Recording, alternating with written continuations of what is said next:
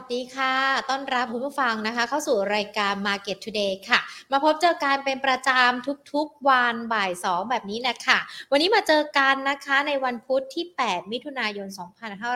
2565 และแน่นอนวันนี้นะคะ เราจะมีการพูดคุยกันทั้งในเรื่องของการลงทุนทองคำรวมไปถึงในเรื่องของสถานการณ์การลงทุนในตลาดหุ้นกันด้วยนะคะ ก่อนที่จะมาไล่เรียงประเด็นต่างๆ ที่เกิดขึ้นกันค่ะ ขอบพระคุณผู้สนับสนุนหลักของเรากันก่อนเลยนะคะ True 5G คบกับ True ดียิ่งกว่า และทางด้านของธนาคารไทยพาณิชย์จำกัดมหาชนค่ะ ขอขอบพระคุณมาณโอกาสนี้กันด้วยนะคะ คุณผู้ชมที่เข้ามาแล้วไม่ว่าจะเป็นทั้งทาง Facebook หรือว่า YouTube Money and Banking Channel นะคะ ใครที่ยังไม่ได้กดไลค์เพจของเรา Subscribe ช่อง YouTube ของเรานะคะ อย่าลืมกดติดตามกันด้วยนะคะ ท่านจะได้ไม่พลาดในเรื่องของข่าวสารการเงินการลงทุน หรือว่าถ้าดูทาง Facebook เนี่ยอาจจะแชร์ไลฟ์นี้กันได้นะคะ เพราะว่าวันนี้เราจะพูดคุยกันทั้งในเรื่องของประเด็นทองคำแล้วก็การลงทุนในตลาดหุ้นกันด้วย และขอสวัสดีอีกหนึ่งช่องทางทางด้านของพอดแคสต์ Money and Banking Podcast กันด้วยนะคะอะมาดูกันมาดูกันที่ตลาดหุ้นไทยกันก่อนดีกว่า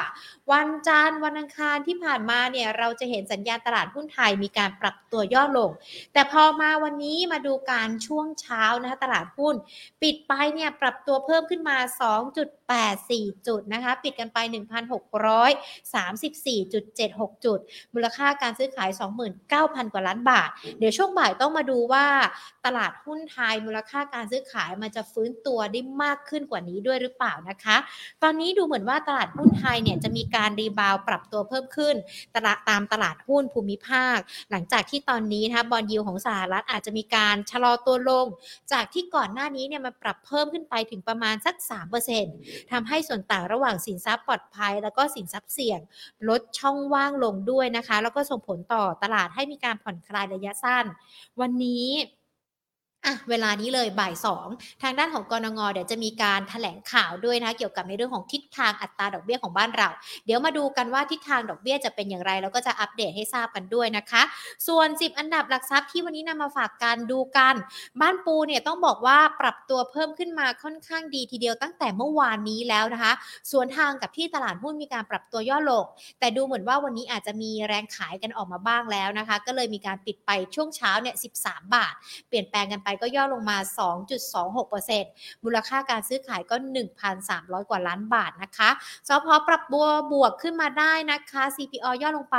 การกูลแน่นอนรับอันนี้ส่งในเรื่องของการปลดล็อกกัญชงกัญชาที่ในวันพรุ่งนี้ จะมีการปลดล็อกกันเป็นเขาเรียกว่าอะไรกันอย่างสมบูรณ์กันแล้วด้วย การกุลก็เลยบวกขึ้นมาได้นะปิดช่วงเช้ากันไป 6 บาท บวกขึ้นมา 1.6 9%นะคะขณะเดียวกันตัวอื่น K-Bank ก็เริ่มมีการปรับตัวขึ้นมาแล้ว BDMs CPF ไม่เปลี่ยนแปลง Com 7ก็มีการปรับตัวย่อลงไป เดี๋ยวคุยกับนักวิเคราะห์กันนะคะ ว่าทิศทางตลาดหุ้นไทยจะเป็นอย่างไรกันบ้าง ส่วนทองคำมาดูกันดีกว่า ตอนนี้ก็มีปัจจัยทั้งในเรื่องของเทรนด์อัตราดอกเบี้ย โลกเลยนะคะ ที่ตอนนี้ปรับตัวเพิ่มมากยิ่งขึ้น รวมไปถึงในเรื่องของทิศทางราคาน้ำมัน อาจจะมีทั้งปัจจัยที่เข้ามาสนับสนุนทองคำรวมไปถึงปัจจัยที่อาจจะต้องติดตามมีผลต่อราคาทองคำด้วย วันนี้ก็เลยจะมีการพูดคุยกันว่าเราจะมีการหาโอกาสในการทำกำไร การขายทองได้อย่างไรกันบ้าง หรือว่ามันยังพอมีช่วงในเรื่องของการซื้อทองคำได้อยู่ด้วยหรือเปล่านะคะ ถ้าเรามาดูการทองคำช่วงเช้าวันนี้ต้องบอกว่าอาจจะมีการ ปรับตัวเพิ่มขึ้นจากเมื่อวานนี้ประมาณสัก 10 เหรียญนนะคะ แต่ว่าก็ยังคงต้องติดตามกันด้วยเพราะตัวเลขของบอลยิวอย่างที่บอกไป อาจจะเป็นปัจจัยที่ต้องติดตามการประชุมของกรงงกันด้วยนะคะ แล้วก็ขณะเดียวกัน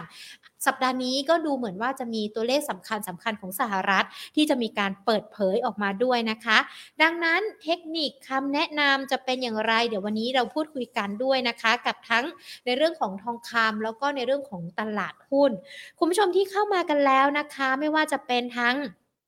Facebook หรือว่า YouTube นะคะ ทักทายกัน มีคำถามทั้งในเรื่องของทองคำหรือว่าตลาดหุ้นเขียนคอมเมนต์เขียนคำถามกันไว้ได้เลยนะคะ หญิงจะได้หยิบยกคำถามมาถามทั้งสองท่านที่เราจะพูดคุยกันในวันนี้นะ งั้นเดี๋ยวทักทายกันก่อนนะคะ ทาง Facebook สวัสดีคุณขวัญค่ะ คุณกิ๊กสวัสดีค่ะ สวัสดีทุกทกท่านเลยนะคะ ที่เข้ามาพูดคุยกัน คุณธงชัยนะคะ สวัสดีค่ะ แล้วก็ทางด้านของ YouTube นะคะ วันนี้สวัสดีทุกทกท่านเลยที่เข้ามาติดตามกันนะคะคุณหมอดูดวงจีนอาจารย์วิชัยนะคะ คุณพีรพงศ์คุณหลิวหลิว คุณเกียรติศักดิ์อ๋อคุณเกียรติศักดิ์บอกว่ากนงมีมติ 4 ต่อ 3 คงอัตราดอกเบี้ยอะเดี๋ยวเราลองมาดูกันแล้วเดี๋ยวอาจจะเป็นรายละเอียดกันด้วยนะคะ คุณจีรกิจนะคะ คุณลูกผู้ชายไม่กินเส้นเล็กคุณทิติกร สวัสดีทุกๆท่านเลยนะคะอะเดี๋ยวเรามาพูดคุยกันก่อนดีกว่านะคะ ในเรื่องของทองคำจะเป็นอย่างไรกันบ้าง วันนี้เนี่ยพูดคุยกันกับคุณเบนจามามาอินนะคะผู้บริการฝ่ายวิเคราะห์จาก YLG Bullion International จำกัดค่ะ สวัสดีค่ะคุณเบนค่ะ สวัสดีค่ะสุริยพลหญิง แล้วก็สวัสดีผู้รับชมรับฟังรายการทุกๆท่านด้วยค่ะค่ะต้องบอกว่าเราจะเห็นการปรับขึ้นของราคาทองคำนะคะ ที่ดูเหมือนว่าอาจจะทำในเรื่องของทิศทางราคาให้นักลงทุน เซอร์ไพรส์ตื่นเต้นตกอกตกใจกันไปด้วยนะคะ เราประเมินทิศทางหลังจากนี้ยังไงกันบ้างคะ เพราะว่าท่ามกลางทั้งในเรื่องของอัตราดอกเบี้ยที่เราติดตามกัน หรือว่าแม้แต่ทิศทางราคาน้ำมัน สงครามรัสเซียยูเครนมันก็ยังคงมีมีเขาเรียกว่าอะไรทำให้เราสกิดสกิดอะเกี่ยวกับการลงทุนกันด้วยนะคะ ประเมินสถานการณ์ต่างๆยังไงดีคะ ทองคำจริงๆแล้วปรับตัวลงมา พอสมควรนะคะ ลงมาค่อนข้างลึกแล้วค่ะ คุณหญิงคะลงมาด้วยเรื่องของการคาดการณ์การดำเนินนโยบายการเงินของธนาคารกลางสหรัฐ หรือว่าเฟดนะคะ การคาดการณ์ว่าเฟดจะเดินหน้าเร่งขึ้นดอกเบี้ย เพื่อสกัดเงินเฟ้อเป็นที่มาสำคัญที่ทำให้ดอลลาร์สหรัฐแข็งค่า อัตราผลตอบแทนพันธบัตรรัฐบาลสหรัฐอายุ 10 ปีตอนนี้ก็เคลื่อนไหวอยู่ราวๆ3%นต์นะคะ ก็เลยทำให้ทองคำร่วงลงมาในช่วงที่ผ่านมาทองคำลงมาแตะระดับต่ำสุดที่บริเวณ 1,700 1,486 Yoshiking ounce ค่ะ ตอนนี้ทองคำฟื้นตัวขึ้นมาบ้าง เป็นลักษณะของการ technical rebound นะคะ แต่ rebound ขึ้นมา ถ้าใครสังเกตราคาก็จะเห็นได้ว่าช่วงสัปดาห์ 2 สัปดาห์ที่ผ่านมาทองคำยังคงแกว่งตัวในกรอบค่ะคุณหญิง เป็นกรอบที่หลาย ๆ คนอาจจะอึดอัดนะคะ เพราะว่ากรอบล่างของเขาเนี่ยจะอยู่ในโซนประมาณ 1,837 1,828 กรอบบนของเขาก็จะราว 1,870 US อลค่ะ เคลื่อนไหวในกรอบนี้มา 2 สัปดาห์เต็ม ๆ แล้วค่ะ เป็นมองว่าระยะถัดไปปัจจัยที่จะทำให้ทองคำเนี่ยฉีกกรอบนี้นะคะ น่าจะเป็นเรื่องเรื่องราว 2-3 เรื่องค่ะในช่วงสัปดาห์นี้ อันที่เช่น พรุ่งนี้จะมีการประชุม ECB นะคะ วันศุกร์จะมีการเปิดเผยตัวเลขดัชนีราคาผู้บริโภคหรือหรือเงินเฟ้อนะคะ แล้วก็สัปดาห์หน้ามีการประชุมธนาคารกลางสหรัฐ หรือว่าเฟด เพราะฉะนั้น 2 สัปดาห์นี้ค่ะเบนเชื่อว่าทองคำจะมีการเคลื่อนไหวฉีกกรอบที่ชัดเจนมากยิ่งขึ้น แล้วก็ชี้นำทิศทางทองคำในระยะถัดไปค่ะ แสดงว่าก่อนที่จะไปถึง 2 สัปดาห์ที่เราจะเห็นกรอบราคาทองคำที่ชัดเจนมากขึ้น หรือว่าราคามันอาจจะฉีกกรอบไปมากกว่านี้ เอาแค่ช่วงสั้น 2 สัปดาห์นี้ก่อนที่เราจะเห็นความชัดเจน นักลงทุนอาจจะต้องระมัดระวัง หรือว่าในเรื่องของการลงทุนต้องมีเทคนิควิธีการยังไงบ้างไหมคะคุณเบนคะถ้าตลาดไซเวย์ค่ะ ใช้วิธีการง่าย ๆ เลยค่ะ นักทุนทอง ขึ้นขายนะคะ ลงมาแล้วก็ซื้อ แล้วก็มีการตั้ง stop loss เอาไว้เพื่อประกอบการลงทุนค่ะ จะเห็นได้ว่าช่วง 2 สัปดาห์นี้ทุกครั้งที่ทองคำมีการร่วงลงมาทดสอบระดับต่ำสุดที่บริเวณ 1,820 1,837 นะคะ จุดนี้จะมีแรงซื้อเข้ามาหนุนให้ทองคำปรับตัวสูงขึ้น เพราะฉะนั้นโซนนี้จะเป็นโซนซื้อนะคะ แล้วก็ตั้ง stop loss เอาไว้ในกรณีที่ทองคำเขาหลุดระดับ 1,828 ลงมานะคะ ดีตัวขึ้นมาตราบใดที่ทองคำเขายังไม่สามารถทะลุผ่านแนวต้านบริเวณ 1,873 ได้ ก็จะใช้เป็นจุดในการขายทำกำไรทุกครั้งนะคะ ถ้ารอไปถึง 1873 อาจจะเสี่ยงไปนะคะ เพราะฉะนั้นทองคำเองเขาก็จะมีแนวต้านระยะสั้นค่ะ ในช่วงก่อนหน้าก็จะมีในโซนประมาณ 1,865 ค่ะคุณหญิง เพราะฉะนั้นขึ้นมาทดสอบกรอบแนวต้านขายนะคะย่อลงมาเนี่ยลงมาใกล้กรอบแนวรับ 1,837 1,828 ซื้อ stop loss ฝั่งซื้อถ้าทองคำหลุดระดับ 1,828 ค่ะ ค่ะ อันนี้ก็จะเป็นเหมือนเป็นเทคนิคกลยุทธ์การลงทุนในช่วงสั้นที่เรารอความชัดเจนในประเด็นต่างๆมื่อสักครู่นี้คุณเบนบอกว่าเราอาจจะต้องติดตามวันศุกร์เขาจะมีการรายงานตัวเลขเงินเฟอ้อของสหรัฐกันด้วย ซึ่งแน่นอนประเด็นตรงนี้แหละมันอาจจะเป็นปัจจัยกดดัน หรือว่าอาจจะเป็นเรื่องที่นักลงทุนให้ความสำคัญกันด้วยนะคะ เงินเฟอ้ออาจจะมีการปรับเพิ่มขึ้น แล้วก็จะเป็นตัวเร่งในเรื่องของการปรับขึ้นอัตราดอกเบี้ย คุณเบนมองประมาณการทิศทางตัวเลขนี้ยังไงกันบ้างคะ ขึ้นกับว่าตัวเลขที่ออกมาจริงออกมาดีกว่าคาด หรือว่าแย่กว่าคาดคะคุณหญิงต้องบอกก่อนว่าการตัดสินใจการดำเนินนโยบายการเงินของเฟดในอนาคตเนี่ยขึ้นอยู่กับการเคลื่อนไหวของอัตราเงินเฟ้อล้วนๆ ทุกครั้งที่เจ้าหน้าที่เฟดออกมาระบุชัดเจนค่ะว่า priority แรกงานแรกของเขางานหลักของเขาก็คือ ไฟกับเงินเฟ้อนะคะ กดเงินเฟ้อให้ลงให้ได้นะคะ ตราบใดที่เงินเฟ้อยังอยู่ในระดับสูง ยังไม่ไม่มีหลักฐานบ่งชี้ชัดเจน ว่าเงินเฟ้อกำลังปรับตัวลดลง เขาก็ขอเดินหน้าขึ้นดอกเบี้ยต่อไป เพราะฉะนั้นตัวเลขในวันศุกร์นี้นะคะ ขึ้นอยู่ว่าตัวเลขเมื่อเทียบรายปีออกมาสูงมากน้อยแค่ไหน ตลาดมองค่ะว่าตัวเลขรอบนี้เมื่อเทียบรายปีก็น่าจะเพิ่มขึ้นประมาณ 8.1%นะคะเมื่อเทียบรายเดือนน่าจะเพิ่มขึ้นราวๆ0.7%ค่ะคุณหญิง ถ้าหากว่าตัวเลขเงินเฟ้อพุ่งขึ้นแรงพุ่งขึ้นเกินคาด สะท้อนให้เห็นว่าเงินเฟ้อในสหรัฐยังไม่ผ่านจุดพีคนี่จะเป็นปัจจัยสำคัญที่กระตุ้นการคาดการณ์ค่ะว่าเฟดจะเดินหน้าขึ้นดอกเบี้ยแบบ aggressive แบบแข็งกร้าวต่อไปในช่วงถัดจากนี้นะคะ เป็นมองว่าตอนนี้ตลาดไม่ได้มองถึงการขึ้นดอกเบี้ยในเดือนมิถุนาหรือเดือนกรกฎาค่ะ เพราะว่าตลาดคิดอยู่แล้วล่ะว่าเดือนมิถุนาเดือนกรกฎายังไงซะเฟดก็ต้องขึ้นดอกเบี้ยครั้งละ 50 basis point แต่สิ่งที่ตลาดกำลัง question กำลังไม่แน่ใจก็คือการขึ้นดอกเบี้ยหลังจากนั้นค่ะ โดยเฉพาะในเดือนกันยายนนะคะเออเป็นเชื่อว่าการขึ้นไหวของทองคำหลังจากนี้จะขึ้นหรือจะลงเนี่ยขึ้นอยู่กับการตัดสินใจของเฟดในการขึ้นดอกเบี้ยเดือนกันยานะคะ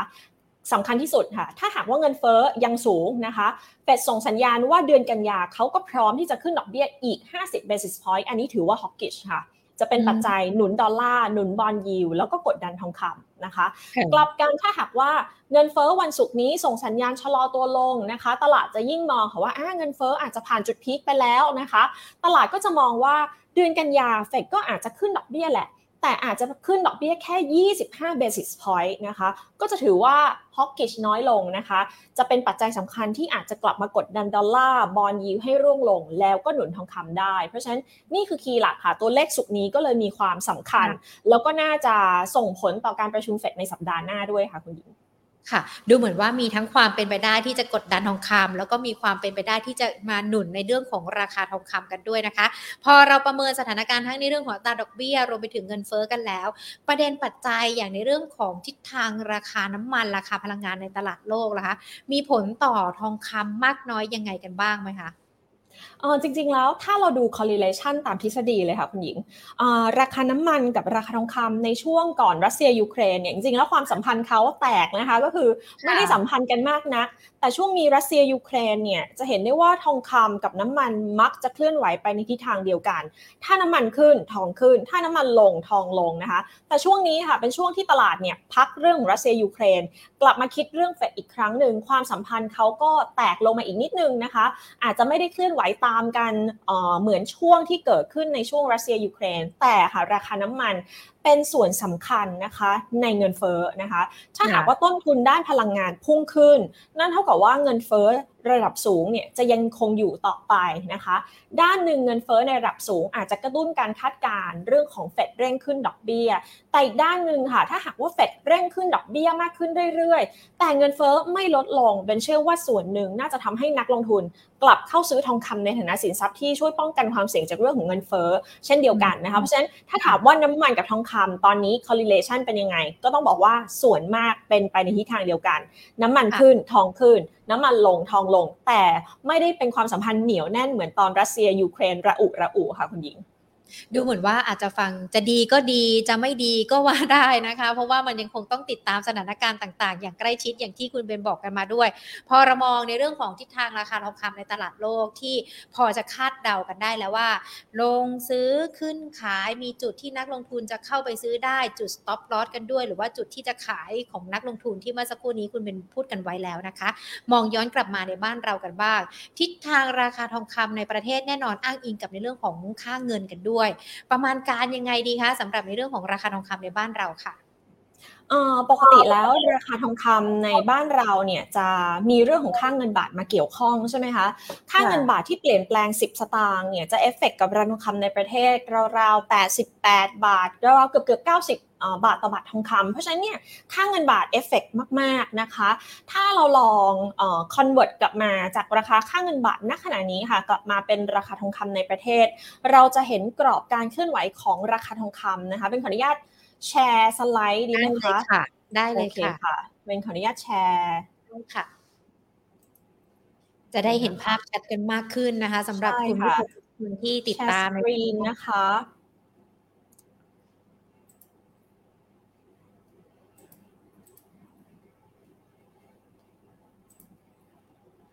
คคุณหญิงเห็นสกรีนของเบนไหมคะ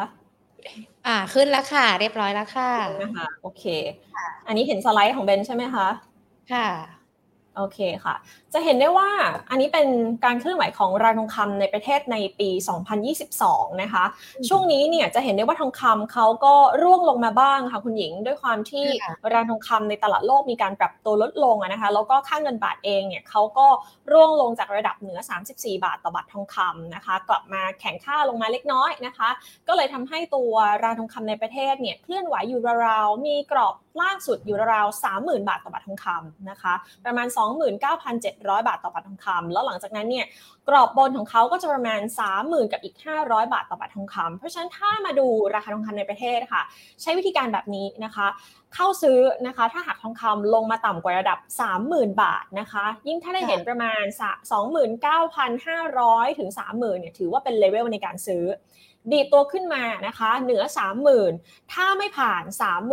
3,500 3,650 ก็จะเป็นจุดในการขายเช่นเดียวกันค่ะคุณหญิง ใช้กรอบการเคลื่อนไหวนี้นะคะ ในการลงทุนตัวราคาทองคำในประเทศ อันนี้เป็นกราฟราคาทองคำในประเทศจะเห็นได้ว่า year to date แล้วราคาทองคำในประเทศของเราเนี่ยยังให้ผลตอบแทนเป็นบวกนะคะบวกประมาณ 5.59%ที่มาก็คือบาทนั่นเอง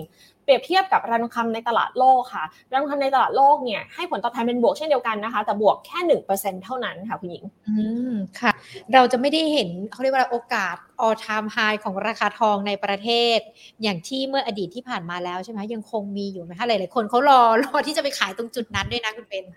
อะงั้นดูภาพระยะยาวหน่อยละกันค่ะ ดูว่าราคาในระยะยาวเป็นอย่างไรบ้างนะคะ อันนี้เป็นกราฟเห็นคร่าวๆแล้วกันนะคะว่าทองคำตอนนี้อยู่ในเทรนไหน ต้องบอกก่อนว่า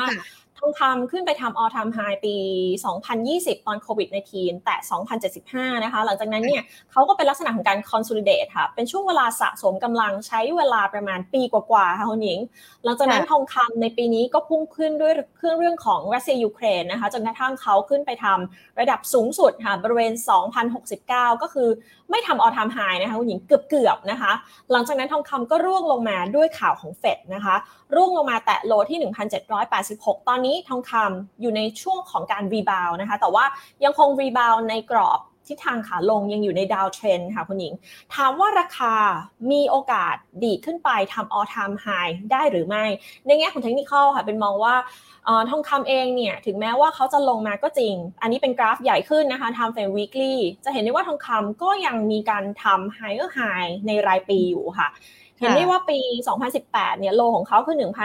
1,160 โลปี 2019 ก็ยกขึ้นมาปี 2020 ปี 2021 หรือปีนี้เนี่ยจะเห็นเลยว่าเขายกโลมาเรื่อยๆ หลายปีติดต่อกัน เพราะฉะนั้นค่ะโดยรวมทองคำถ้านับเทรนไลน์นับโลเนี่ยเขาก็ดูเหมือนมีการยกโลขึ้นนะคะ มีการยกไฮขึ้นในช่วงปี 2-3 ปีนี้นะคะ เพราะฉะนั้นเทรนก็ยังถือว่าไม่หมดหวังแล้วกันค่ะคุณหญิงเพราะนี่คือตอนนี้ทองปรับฐานค่ะ แล้วก็ยังต้องอาศัยปัจจัยพื้นฐานเข้ามาช่วยด้วย โดยเฉพาะอย่างยิ่งเป็นมองว่าเรื่องของเงินเฟ้อ ทำให้เฟดเร่งขึ้นดอกเบี้ยก็จริง แต่ว่าเรื่องของเงินเฟ้อส่งผลกับทอง 2 แบบค่ะคุณหญิงก็คือส่วนหนึ่งเนี่ยก็คือทำให้นักทุนเริ่มกังวลเรื่องของเศรษฐกิจแล้วนะคะ หลายๆคนเริ่มพูดถึงแล้วว่า recession จะมาไหมนะคะ สุดท้ายแล้วเนี่ยปีหน้านะคะเฟดอาจจะต้องเปลี่ยนจากการขึ้นดอกเบี้ยมาเป็นลดดอกเบี้ยหรือเปล่านะคะ นี่คือปัจจัยต่อไปที่จะชี้ชะตาว่าทองจะมีโอกาสทำ all time high ใหม่หรือเปล่านะคะ แต่ว่านั่นใครไปค่ะคุณหญิงตอนนี้เนี่ยยังเป็นเรื่องของเฟดนะคะเพราะฉะนั้นจะเป็นช่วงเวลาที่นักทุนทองอาจจะต้องรอดูค่ะว่าเขาจะมีการปรับตัวลงต่อหรือไม่นะคะ แต่ว่าถ้ามีความกังวลเรื่องของเศรษฐกิจมากขึ้นเรื่อยๆ เริ่มมีท็อปปิกเรื่องของ recession มาเข้าหูนักทุนเรื่อยๆนะคะนักทุนก็จะระมัดระวังในการถือครองสินทรัพย์เสี่ยงมากขึ้น ทองคำก็น่าจะมีความน่าสนใจ วันถ้าหากว่าเฟดเปลี่ยนจากการขึ้นดอกเบี้ย มาเป็นผ่อนคลายนโยบายทางการเงินเมื่อไหร่เป็นเชื่อว่าทองคำอาจจะยังมีโอกาสทำออทามไฮได้ในที่สุดค่ะ อืมค่ะ อย่างเงี้ยคือเมื่อก่อนเนี่ยเราจะเห็นว่าคนที่เข้ามาซื้อทองคำเขาอาจจะถือยาวการซื้อกันยาวเพื่อที่จะรอราคาปรับขึ้นในอนาคต แต่พอตอนนี้มันไม่เหมือนอดีตแล้ว มันมีปัจจัยต่างๆ เข้ามากระทบกระทั่งกับในเรื่องของทองคำอาจจะต้องมีการปรับให้เล่นสั้น ลงซื้อขึ้นขายเหมือนที่คุณเบนบอกหรือว่าทองคำความน่าสนใจถ้าอยากจะแบ่งส่วนถือยาวก็ยังได้อยู่ใช่ไหมคะเบนว่าสำคัญมากๆค่ะ เชื่อว่านักลงทุนส่วนใหญ่ไม่ได้ถือแค่ทองนะคะ ถือหุ้นด้วยถือตราสารหนี้ด้วยค่ะ แล้วก็ทองคำเนี่ยเป็น alternative asset เป็นสินทรัพย์ทางเลือกที่ช่วงเวลาที่ตลาด panic ตลาดเกิดความไม่แน่นอน ไม่ว่าจะเป็นเรื่องของรัสเซียยูเครนไม่ว่าจะเป็นเรื่องของโควิด -19 เห็นได้ชัดค่ะว่าทองคำเนี่ยยืดหยุ่นแล้วก็ปรับตัวสูงขึ้น เพราะฉะนั้นพอร์ต ทองคำควรจะแบ่งเป็น 2 ส่วนนะคะ ส่วนเก็งกำไรก็คือเน้นเล่นสั้นขึ้นขายลงซื้อค่ะตั้ง stop loss นะคะ อีกส่วนหนึ่งค่ะ แบ่งพอร์ตแบบผสมสัก 5-10%ก็ได้ค่ะคุณหญิง ก็คือแบ่งเจียดจากที่ถือหุ้นอยู่ที่ถือตราสารหนี้มาถือสินทรัพย์ทางเลือกอย่างทองคำบ้างนะคะ แค่ 5-10%ของพอร์ตเนี่ยจะเห็นได้ว่าช่วยลดความเสี่ยงของพอร์ตด้วย แล้วก็ไม่ได้ทำให้ผลตอบแทนโดยรวมของพอร์ตลดลงด้วยนะคะทำให้ความเสี่ยงของพอร์ตลงทุนแบบผสมลดลงด้วยด้วย เพราะฉะนั้นเนี่ยเป็นแนะนำค่ะว่าพิจารณาแบ่งทองคำถือยาวได้นะคะ 5-10%ของพอร์ตอีกส่วนหนึ่งพอร์ตเก็งกำไรเน้นเล่นสั้นค่ะขึ้นขายลงซื้อค่ะ ได้เลยค่ะ วันนี้เรียกได้ว่าครอบคลุมสำหรับนักลงทุนที่ชอบเก็งกำไร แล้วก็ชอบซื้อถือยาวเพื่อรอผลตอบแทนที่ปรับตัวขึ้นในอนาคตด้วยนะคะ วันนี้ขอบคุณคุณเบนมากๆเลยนะคะ ที่ร่วมพูดคุยกัน แล้วก็ให้คำแนะนำเทคนิคดีๆ กับนักลงทุนนะคะ เดี๋ยวโอกาสหน้าเราพูดคุยกันอีกนะคะ ขอบพระคุณค่ะ สวัสดีค่ะอ่า สำหรับนักลงทุนทองคำนะคะ ดูทั้งกลยุทธ์เทคนิครวมไปถึงราคากันแล้วนะคะ เชื่อว่าน่าจะประเมินได้ เดี๋ยวเราจะมีการพูดคุยกับนักวิเคราะห์หุ้นกันต่อนะคะสำหรับใครที่รอว่าทิศทางตลาดหุ้นจะเป็นอย่างไรกันบ้างนะคะ ก่อนที่จะไปพูดคุยกันกับนักวิเคราะห์เดี๋ยวอัปเดตตัวเลขกันสักนิดนึงดีกว่ากรงงเขามีการออกมาเปิดเผยแล้วนะคะ อย่างที่คุณเกียรติศักดิ์บอกเลย 4 ต่อ 3 คนอัตราดอกเบี้ยที่ 0.50%นะคะ แล้วก็มีการปรับลดคาดการ GDP กันด้วย ปีนี้นะคะจากเดิมโต 3.2%นะคะก็ขยายตัว 3.3%ถือว่าเป็นการปรับเพิ่มขึ้น และปี 66 นะคะก็จากเดิมโต 4.4%แต่ว่าก็อาจจะขยายตัวเหลือแค่ 4.2%เท่านั้น เป็นมุมมองในเรื่องของอัตราดอกเบี้ยกันด้วยนะคะ ดังนั้นเองจะมีผลต่อในเรื่องของทิศทางการลงทุนตลาดหุ้นช่วงบ่ายอย่างไรกันบ้างนะคะ พูดคุยกันต่อเลยค่ะ กับคุณเทิดศักดิ์ทวีธีรธรรมรองกรรมการผู้อำนวยการจากบริษัททรัพย์เอเชียพลัสค่ะ สวัสดีค่ะพี่เทิดค่ะครับ สวัสดีครับ มองแนวโน้มตลาดหุ้นช่วงบ่ายยังไงดีคะหลังจากที่ตอนนี้เรารับรู้ในเรื่องของผลการประชุมของกรงงกันแล้วด้วยค่ะ ครับก็เห็นมติแล้วนะครับ ก็เป็นการว่าเทรนด์ของดอกเบี้ยเนี่ยนะครับค่อนข้างจะมีความเป็นไปได้มากนะครับ ที่อาจจะเห็นการปรับขึ้นเนี่ยก่อนเวลาที่ที่ควรจะเป็นนะครับ เพราะว่าถ้าหากว่าไปดูสิ่งที่แบงก์ชาติหรือว่ากรงงนำเสนอมาช่วงก่อนหน้านี้เนี่ยนะครับเป็นการยืนยันว่าจะคงดอกเบี้ยนะครับไว้ที่ระดับต่ำเนี่ย ต่อเนื่องในระยะยาวเลยนะครับเพื่อเหตุผลในการที่จะ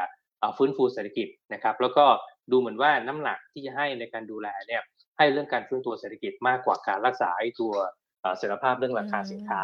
นะครับทีนี้เนี่ยพอเห็นมติวันนี้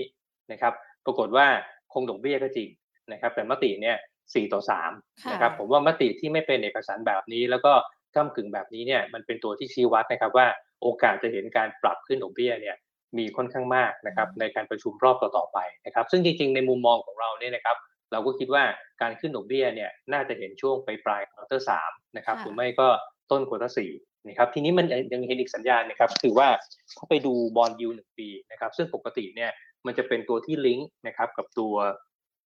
อัตราดอกเบี้ยนโยบายเนี่ยใกล้ชิดที่สุดนะครับปรากฏว่าล่าสุดเนี่ยนะครับตัว bond yield หนึ่งปีมันโดดขึ้นไปที่ประมาณสัก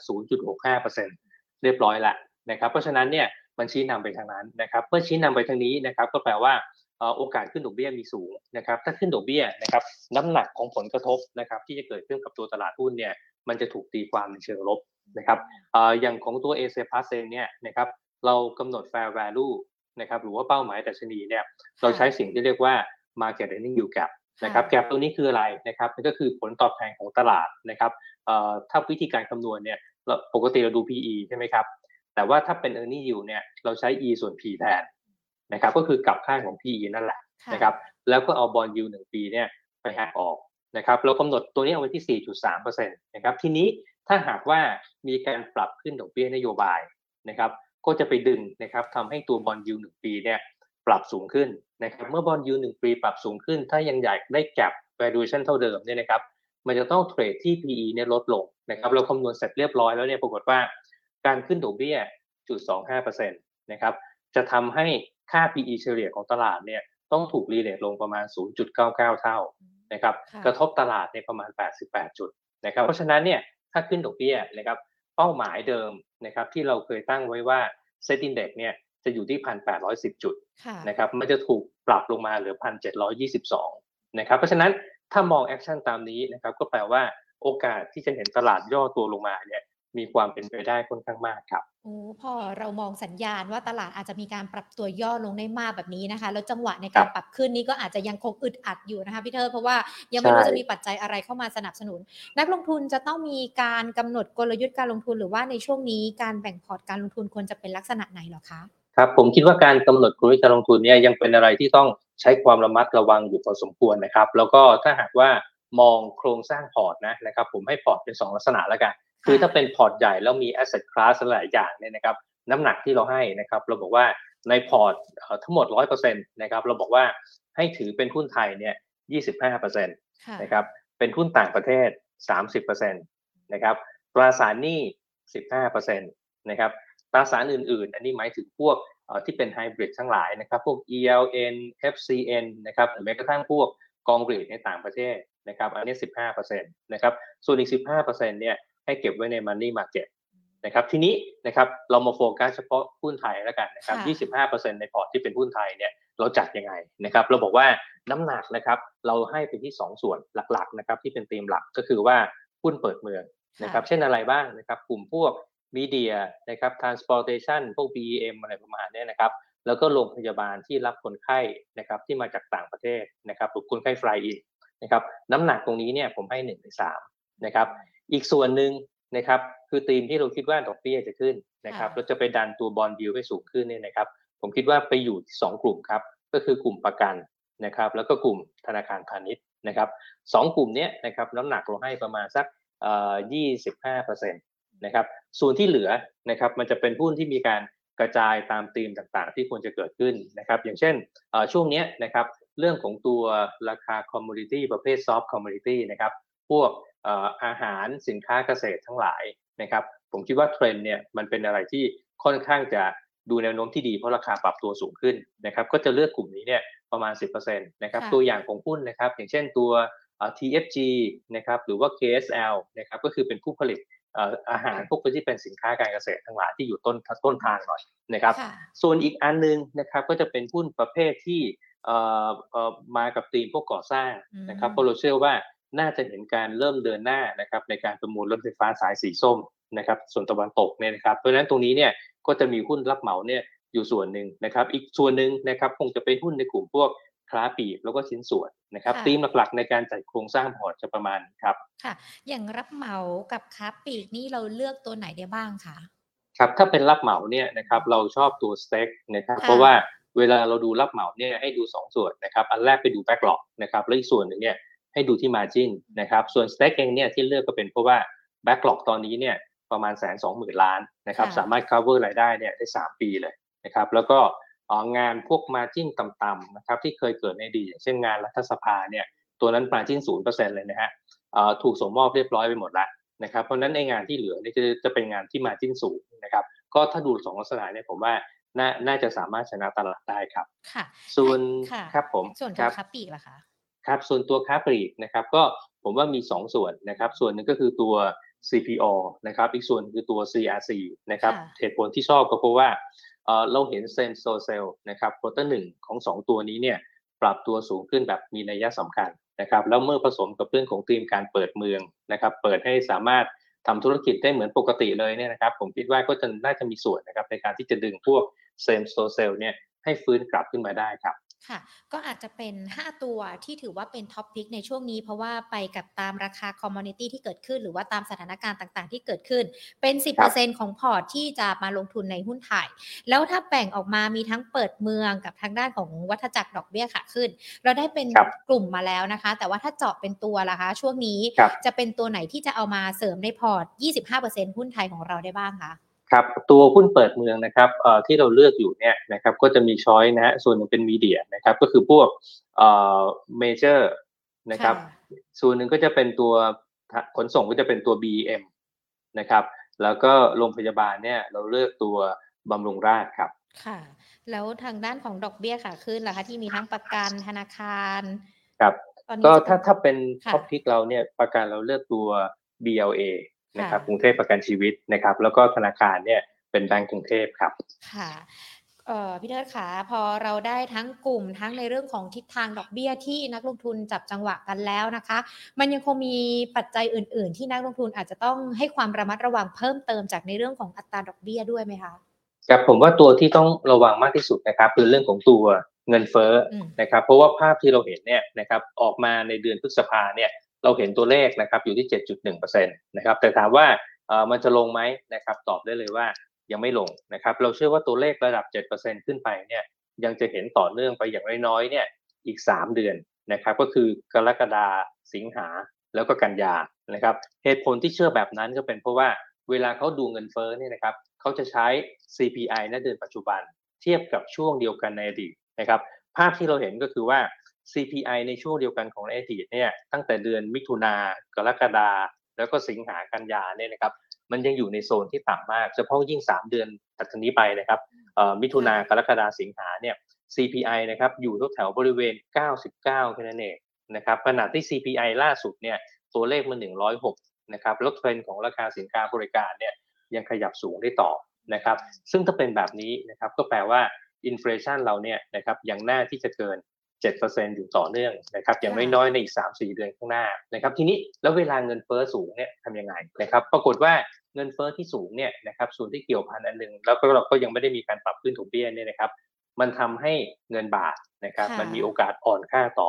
นะครับแล้วถ้าบาทอ่อนค่านะครับโอกาสที่จะเห็นโฟลไหลออกเนี่ยก็มีค่อนข้างมากนะครับเพราะฉะนั้นสิ่งที่เราระวังก็คือตัวเงินเฟ้อเพราะผลสุดท้ายเนี่ยนะครับเราเชื่อว่ามันมีส่วนนะครับที่จะทำให้ตัว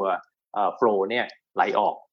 นะครับแล้วค่ะจริงๆผลอีกอย่างหนึ่งของเงินเฟ้อเนี่ยมันอาจจะทำให้เอ่อกิจการในบางอุตสาหกรรมนะครับที่ไม่สามารถผลักต้นทุนส่วนเพิ่มได้ขึ้นออกไปได้เนี่ยนะครับ ก็คือพูดง่ายๆว่าต้นทุนเพิ่มแต่ปรับราคาขายไม่ได้เนี่ยพวกนี้ margin อาจจะต่ำนะครับแล้วอาจจะทำให้ค่ะ e a r n i n g ในงวด quarter สองเนี่ย drop ลงเมื่อเทียบกับ quarter ที่หนึ่งนะครับก็ประเด็นที่ต้องระวังก็จะเป็นเรื่องหลักๆ คือเงินเฟ้อเนี่ยนะครับแล้วก็มันจะมีผลอย่างน้อยๆเนี่ย สองเรื่องอย่างที่กล่าวไปครับค่ะอะก็ถือว่าเป็นปัจจัยที่ต้องติดตามกันด้วยนะคะ พี่นาขาอีกหนึ่งเรื่องค่ะพรุ่งนี้เนี่ยแน่นอน 9 มิถุนายนเป็นวันที่อาจจะภาคธุรกิจแล้วก็หลาย ๆ คนรอคอยในเรื่องของการครับปลดล็อกในเรื่องของการชงกัญชาด้วยนะคะ เราจะเห็นครับหุ้นหลาย ๆ ตัวได้ได้รับอานิสงส์แล้วก็เริ่มปรับตัวดีขึ้นแล้ว ประเมินครับทิศทางกลุ่มนี้ยังไงกันบ้างคะครับในมุมผมเนี่ยผมยังเชื่อว่าเป็นเรื่องของการเก็งกำไรตามเซนติเมนต์นะนะครับอืมเหตุผลเพราะว่า ถ้าเราไปดู bottom line นะครับที่มันจะเกิดขึ้นจากการทำธุรกิจอันเกี่ยวเนื่องกับกัญชาเนี่ยผมเชื่อว่ายังไม่น่าจะเห็นภาพอะไรที่อยู่ในระดับที่มีนัยสำคัญนะครับเฉพาะยิ่งในปี 65 เนี่ยผมเชื่อว่ายังไม่เห็นถึงขนาดนั้นนะครับแล้วก็อีกส่วนหนึ่งนะนะครับผมคิดว่าตัวสมมติฐานนะครับตอนที่แต่ละคนทำฟีสไว้เนี่ยนะครับส่วนใหญ่เนี่ยก็จะมองภาพราคาของไอ้ product พวกกัญชาเนี่ยค่อนข้างจะสูงนะครับแต่อะไรก็ตามนะครับเมื่อมันเปิดเสรี ทุกคนสามารถปลูกได้อะไรได้เนี่ยนะครับ มันก็คงจะเป็นตัวที่เพิ่ม supply เข้ามานะครับแล้วอาจจะทำให้ตัวราคาที่ตั้งสมมติฐานไว้เนี่ยอาจจะต่ำกว่านั้นก็เป็นไปได้นะครับผมผมลองดูตัวอย่างนะค่ะอย่างกระท่อมนะครับ อาจจะเคยเห็นภาพเวลาเขาขายกันตามเอ่อริมริมถนนนะครับค่ะที่มีการเปิดท้ายขายเนี่ยตอนใหม่ๆเนี่ยผมจำได้ว่าตอนนั้นเนี่ยเอ่อเข้าใจว่า 70 บาทรานะครับคาสูงตอนเนี้ยกว่าตอนเออนี้หรือหรือประมาณสัก 40 บาทมั้งค่ะที่ผมเห็นล่าสุดนะ นะครับ อันนี้สังเกตจากจากเอ่อที่ผ่านๆมาตามค่ะข้างทางค่ะนะครับเพราะฉะนั้นผมว่ามันก็จะมีอยู่ 2 ส่วนนี่แหละครับ ก็คือว่า1เนี่ยฐานกำไรที่มันถูก contribute จากตัวธุรกิจกัญชงกัญชาตรงนี้เนี่ยผมเชื่อว่ายังไม่อยู่ในระดับที่มีนัยสำคัญนะครับ แล้วอีกส่วนหนึ่งก็คือว่าเอ่อสมมติฐานเกี่ยวเรื่องราคาเนี่ยผมไม่แน่ใจว่ามันยังจะสามารถยืนอยู่เหมือนกับในอดีตตอนที่เรายังไม่เปิดเสรีเนี่ยได้หรือเปล่านะครับ เพราะฉะนั้นเอ่อภาพที่เรามองนะครับก็เลยค่ะมองลักษณะที่ว่า มันน่าจะเป็นการถูกเก็งกำไรนะครับไปตามเซนติเมนต์ของตัวเอ่อกระแสข่าวมากกว่าครับ ถ้าอย่างนั้นจะแนะนำนักลงทุนเฉพาะในกลุ่มนี้ที่อาจจะจดจดจ้องจ้องๆกับอุตสาหกรรมที่มันจะเติบโตยังไงดีล่ะคะครับจริงๆ ผมมองว่าถ้าถ้าดูคนที่มีความพร้อมแล้วก็มีศักยภาพในการขยายนะนะครับ ก่อนก่อนจะเข้าไปเนี่ยค่ะผมว่าดูที่เอ่อผลประกอบการดั้งเดิมพวกนิดหนึ่งนะครับ ว่าฐานกำไรเนี่ยมันมีฐานที่แข็งแรงดีพอไหมนะครับ เพราะว่า ถ้าปกติขาดทุนอยู่แล้วหวังว่ากัญชามาปุ๊บจะทำให้พลิกกำไรเนี่ยผมว่ายากนะครับเพราะฉะนั้นในเบื้องต้นเนี่ยดูธุรกิจที่ทำกำไรที่เป็นธุรกิจดั้งเดิมเนี่ยทำกำไรได้ก่อนนะครับค่ะแล้วก็ไปดูเรื่องของโครงสร้างการเงินว่าแข็งแรงพอในการที่จะไปขยายการลงทุนได้หรือเปล่านะครับ ก็จะมีเช็คพอยต์อยู่ประมาณนี้แหละครับค่ะอ่าถ้า ถ้า ถ้าเรามองกันเนี่ย แน่นอนวันนี้มีคุณผู้ชมสอบถามมาเกี่ยวกับหุ้นที่เกี่ยวข้องกันด้วยนะคะ อย่างคุณทอมสอบถามตัวกันกุลมาค่ะ พี่เทิดมองกันกุลยังไงดีคะ ครับตัวกันกุลนะครับถ้ามองภาพไปแล้วเนี่ยจริงๆก็ต้องบอกว่าเขาก็เป็นบริษัทที่ฐานกำไรเนี่ยมีความแข็งแรงอยู่แล้วนะครับ เพราะว่าอืมเอ่อณปัจจุบันเนี่ยอย่างปีที่แล้วนะครับฐานกำไรของกันกุลเนี่ยก็อยู่ที่ระดับแถวๆประมาณสัก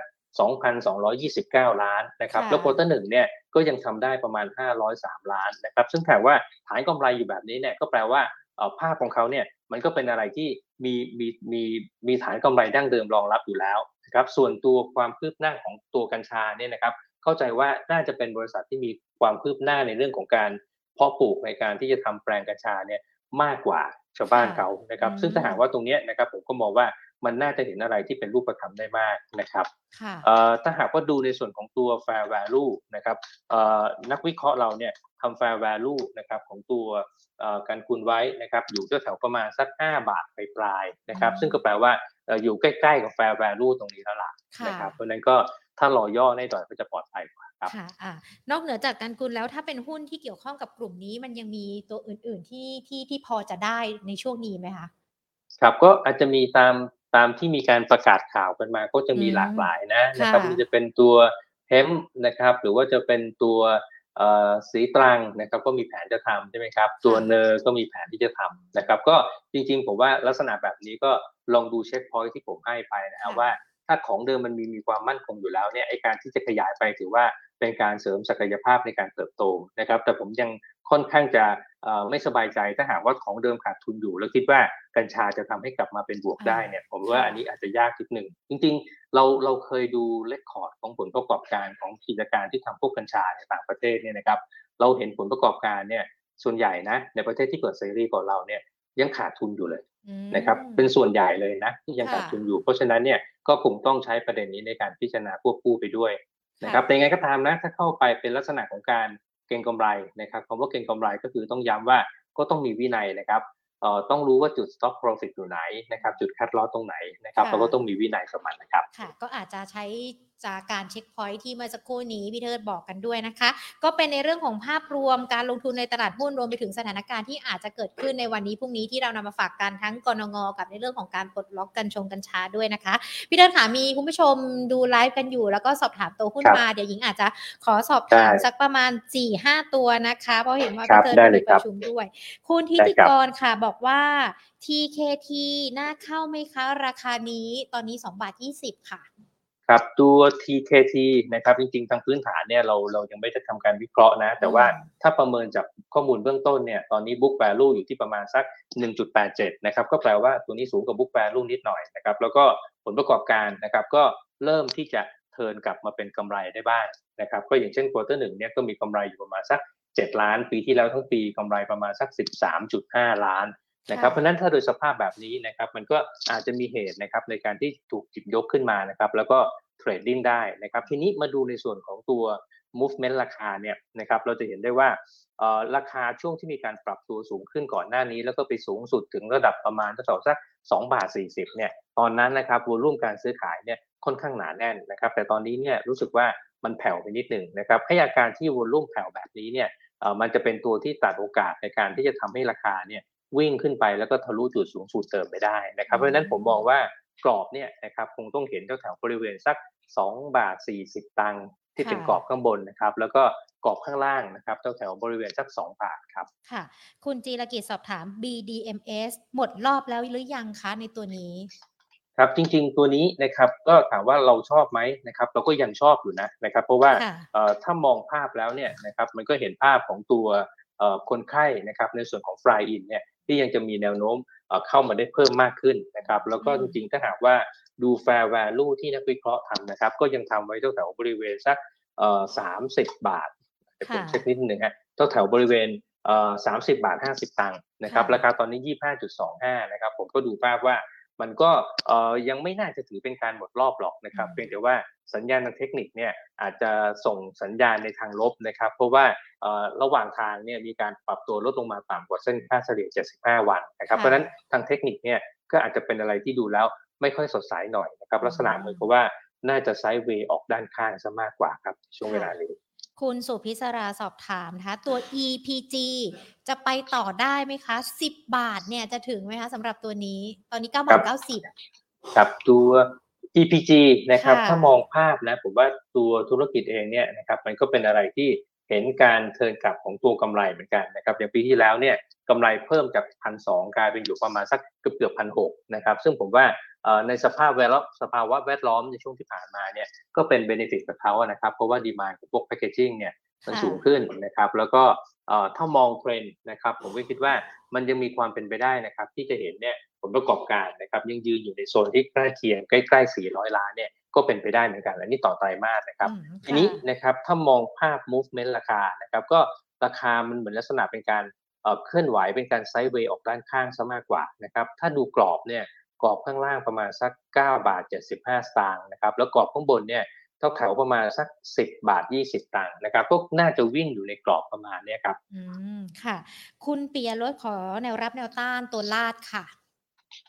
ตัวลาดบุรีค่ะนะครับเอ่อถ้ามองกรอบการเคลื่อนไหวนะครับ ดูเหมือนว่าราคาเนี่ยต้องต้องถือว่ายังอยู่ในลักษณะของการไซด์เวย์ดาวนะครับ แต่ว่าเอ่อข้อดีของลาดประการหนึ่งก็คือว่าเอ่อ ราคาแถวเนี้ยนะครับดิวเดนยูมาได้ประมาณ6%นะครับทีนี้นะครับถ้าจะดูเอ่อจุดที่เป็นแนวรับนะครับผมคิดว่าแถวๆบริเวณสัก 38.5นะครับอันนี้เป็นค่ะแนวรับที่ดูแล้วค่อนข้างจะแข็งแรงนะครับถ้าใครสนใจจะซื้อแล้วก็เก็บดิวเดนต่อปีประมาณ6%นะครับแล้วก็เอ่อแนวต้านนะครับคงอยู่แถวๆบริเวณสัก 41 บาทประมาณนี้ครับค่ะ คุณอ๋อยสอบถามตัว EA อะค่ะ อยากจะครับถามว่ามันจะไปต่อได้ไหมคะสำหรับ EA กับ EA ผมดูว่าในเชิง valuation นะครับ ถูกเก็งกำไรขึ้นมาจนกระทั่งเอ่อ PE เนี่ยค่อนข้างจะสูงมากพอสมควรทีเดียวนะครับ เพราะค่ะ EPS ปีที่แล้วเนี่ยแค่บาท 64 สตางค์แค่นั้นเองนะครับ ทีนี้คนก็ให้น้ำหนักกับเรื่องรถ EV เยอะนะครับ แต่ทีนี้เนี่ยไอ้ contribution ของกำไรที่มาจาก EV เนี่ยผมว่าว่า มันยังเป็นอะไรที่ค่อนข้างจะบางอยู่นะครับ เพราะฉะนั้นค่ะเอ่อผมมองภาพว่าถ้าจะเข้าไปน่าจะรอราคาย่อดีกว่าครับเพราะผมอืมว่าที่ที่ระดับปัจจุบันเนี่ย PE ออกจะสูงไปนิดนึงนะค่ะครับอ่าหญิงขออีก 2 ตัวนะคะ พี่เธอจากได้ทางครัด้าบนของ Facebook นะคะ คุณขวัญสอบถามตัว BYD ค่ะ ตอนนี้ควรซื้อเลยหรือว่าควรรอย่อลงน้องบอกว่ากลัวเป็นหุ้นปั่นด้วย ตอนนี้ 12บาท20 ก็จริงๆ ถ้าถ้าดูผลประกอบการเนี่ยผมก็กังวลอยู่เหมือนกันนะครับ เพราะว่าเราก็ยังเห็นผลประกอบการเนี่ยควอเตอร์หนึ่งก็ยังขาดทุนอยู่ 33 ล้านค่ะนะครับปีที่แล้วก็ขาดทุนอยู่ประมาณ 135 ล้านนะครับทีนี้ถ้าดู book value เนี่ยอยู่ที่ 50 สตางค์นะครับเอ่อ0.56 สตางค์นะครับเพราะฉะนั้นตรงเนี้ยผมก็ดูว่ามันก็เป็นอะไรที่เอ่อถูกขับเคลื่อนนะครับด้วยการเก็งกำไรเนี่ยเยอะไปนิดนึงนะครับอืมเพราะฉะนั้นก็ ผมผมจริง ๆ ถ้าถ้าสไตล์ผมผมชอบหุ้นที่มีผลประกอบการเป็นบวกแล้วมากกว่าครับ อืมค่ะ คุณกิตชัยค่ะ บอกว่าเดินเรือ PSL ตอนนี้เขามีอยู่แหละ อยากจะได้จุดขายอะค่ะ ครับตัว PSL นะครับค่ะถ้าจุดขายในทางเทคนิคเนี่ยเอ่อผมดูว่าถ้าถ้าเกิดหลุดระดับ 19.5 ลงมา ผมว่านั้นนะเป็น sell signal นะครับ อืม ค่ะ ได้เลยค่ะ พี่เดิร์ดค่ะ วันนี้ขอบพระคุณมาก ๆ เลยนะคะ ที่ครับมาพูดยินดีคุยครับใน Market Today นะคะ โอกาสหน้าพูดคุยกันใหม่ค่ะ สวัสดีครับค่ะ สวัสดีครับ ค่ะ คุณผู้ชมที่สอบถามกันมานะ อย่างคุณปั้นเนี่ยที่สอบถามตัว STEC ใน Facebook ที่ไม่ได้ถามให้อย่าเพิ่งโกรธกันนะ เพราะว่า STEC เนี่ยถือว่าเป็นตัวหนึ่งที่พี่เทิดแนะนำกันด้วย เดี๋ยวลองไปดูนะคะ ว่าแนะนำกันแล้วแนวโน้มราคาเป็นอย่างไรกันบ้างส่วนท่านอื่นๆ นะ เดี๋ยวมาพูดคุยกันคนที่ไม่ได้หยิบยกคำถามมันมีหลากหลายตัวที่ยังพอเป็นกลุ่ม แล้วก็เป็นตัวที่พี่เทิดเนี่ยมีการพูดคุยกันไปก่อนหน้านี้นะคะ เดี๋ยวมาทบทวนให้ฟังกัน อย่าเพิ่งไปไหนนะ เดี๋ยวจะมาทบทวนให้ฟังกันว่าพี่เทิดเนี่ยมีการให้หุ้นแบ่งกันเป็นอย่างไรกันบ้าง รวมไปถึงในเรื่องของอัปเดตตัวเลขดอกเบี้ยกันสักนิดหนึ่งเสียงแตกแบบนี้ในอนาคตนะจะเป็นอย่างไร แต่ก่อนที่จะไปพูดคุยกันนะคะ มาฟังทางนี้กันก่อนเลย ใครที่กำลังมองหาอยากจะเขาเรียกว่าอะไรติด อินเทอร์เน็ตนะคะ มีบริการดีๆ จากทางด้านของ True Online ด้วย เปิดตัวแคมเปญใหม่ค่ะกับ True Gigatech Pro Life นะคะ อินเทอร์เน็ตบ้านไฟเบอร์อันดับหนึ่งที่ครบกว่าคุ้มกว่าแรงกว่าทุกกระแสในไทยค่ะ จะเข้ามาเติมเต็มไลฟ์สไตล์การใช้ชีวิตในบ้านนะคะ ให้คุณโปรสุดได้ทุกเรื่องภายในบ้าน ถือว่าเป็นการสร้างมาตรฐานใหม่ให้ตลาดบอดแบนในไทยค่ะ ที่พร้อมจะมาเปลี่ยนบ้านนะคะ ให้เป็นบ้านอัจฉริยะได้เพียงง่าย ด้วยความโปรถึง 5 เรื่องด้วยกันนะคะ เรื่องแรกก็คือ2 g b Pro Speed โปรสุดทุกเรื่องความเร็ว ด้วยโมเด็ม 6 เสาที่ดีที่สุด รับสัญญาณได้เร็วแรงเสถียรไม่มีสะดุด และ Mesh เราเตอร์โปร Wi-Fi 6 นะคะ ตัวช่วยกระจายสัญญาณให้ครอบคลุมทั่วบ้าน โปรที่ 2 ก็คือ True Gigatech Flexi Pro โปรสุดทุกไลฟ์สไตล์ค่ะ บริการที่สามารถปรับเปลี่ยนความเร็วอินเทอร์เน็ตบ้านให้ตรงกับไลฟ์สไตล์ได้ดั่งใจ โปรที่ 3 นะคะ บริการ True Gigatech Tech Pro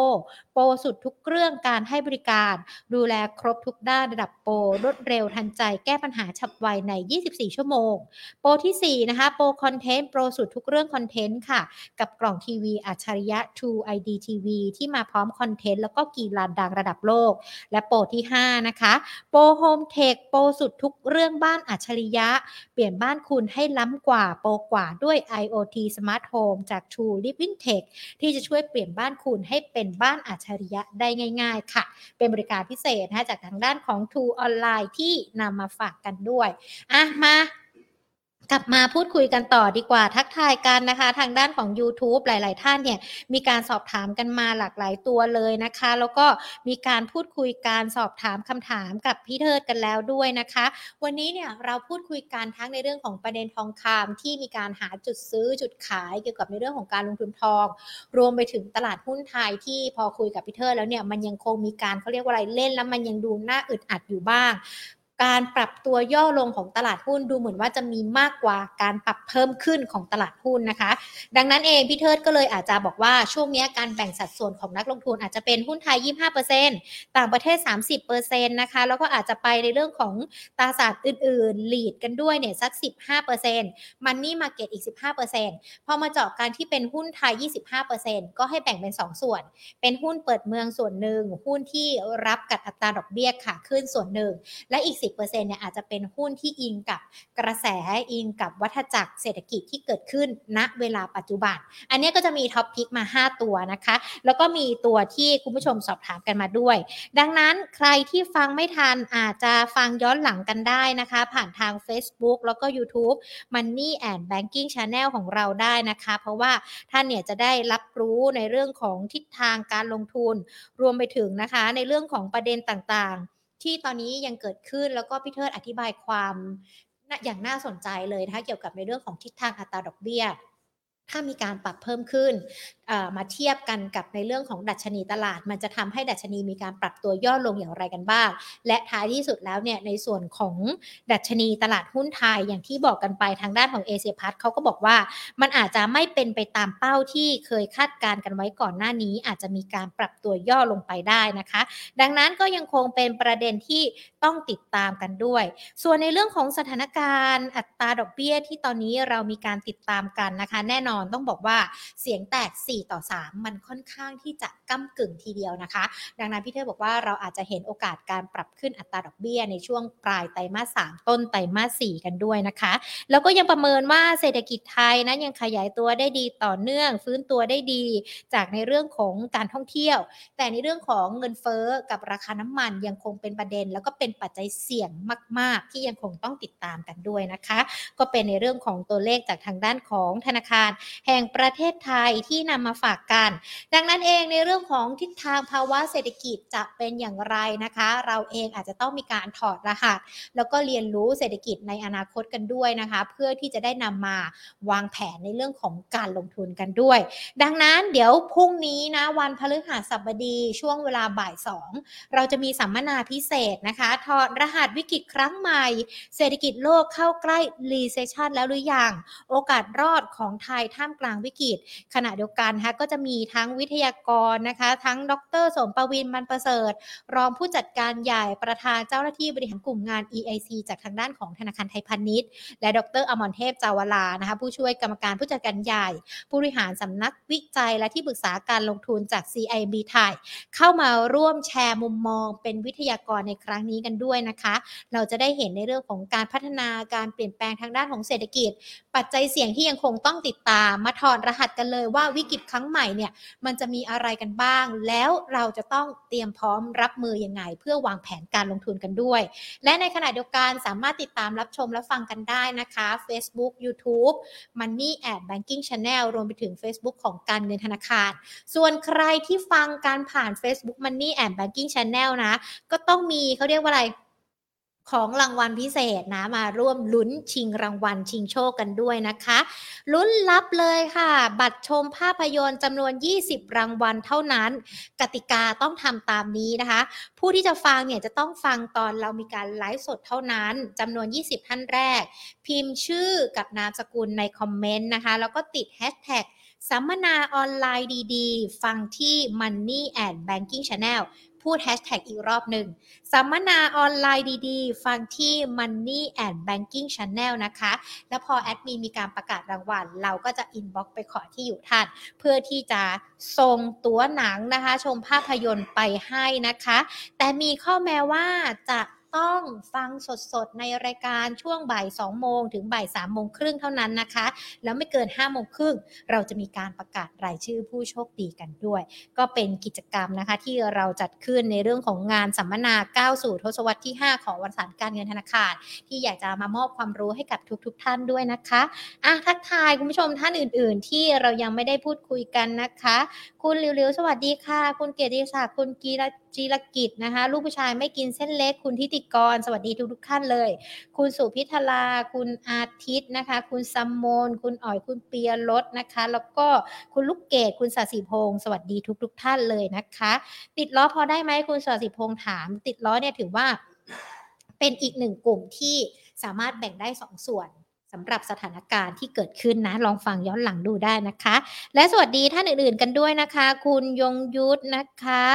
คุณสิมน คุณประสิทธิ์นะคะ คุณพันนภานะคะ แล้วสวัสดีทุกๆท่านเลย ขอพระคุณทุกๆท่านสำหรับการรับชมรับฟัง Market Today ของเราด้วยนะคะ ใครเข้ามาฟังไม่ทันฟังย้อนหลังกันได้ Facebook YouTube Money and Banking Channel เรามีทั้งในเรื่องของทองคำนะ วันนี้ที่คุยกันรวมไปถึงในเรื่องของการลงทุนในหุ้น และใครที่ยังไม่ได้เป็นเพื่อนกันทางไลน์นะคะ อย่าลืมเซิร์ชหาชื่อพิมพ์ at market today ตัวเล็กทั้งหมดเลย แล้วก็สแกนเป็นเพื่อนกัน หรือว่าจะสแกน QR code ที่ขึ้นอยู่ที่มุมจอนี้ก็ได้นะคะมีเป็นเพื่อนกันทางไลน์เราก็จะมีในเรื่องของสิทธิพิเศษต่างๆ ด้วย หรือว่าเวลาที่เรามีการพูดคุยกับนักวิเคราะห์ นักวิเคราะห์มีการแชร์ข้อมูลมา เราก็จะมีการส่งต่อให้ท่านทางไลน์ด้วยนะคะ ดังนั้นเป็นเพื่อนกันอีกหนึ่งช่องทางผ่านทางไลน์ at market today กันด้วยนะคะ ส่วนวันนี้หมดเวลาแล้วนะคะ ในวันพรุ่งนี้บ่ายสองโมงเจอกับสัมมนาพิเศษ ห้ามพลาดกันเลยนะคะ วันนี้ลากันไปก่อน สวัสดีค่ะ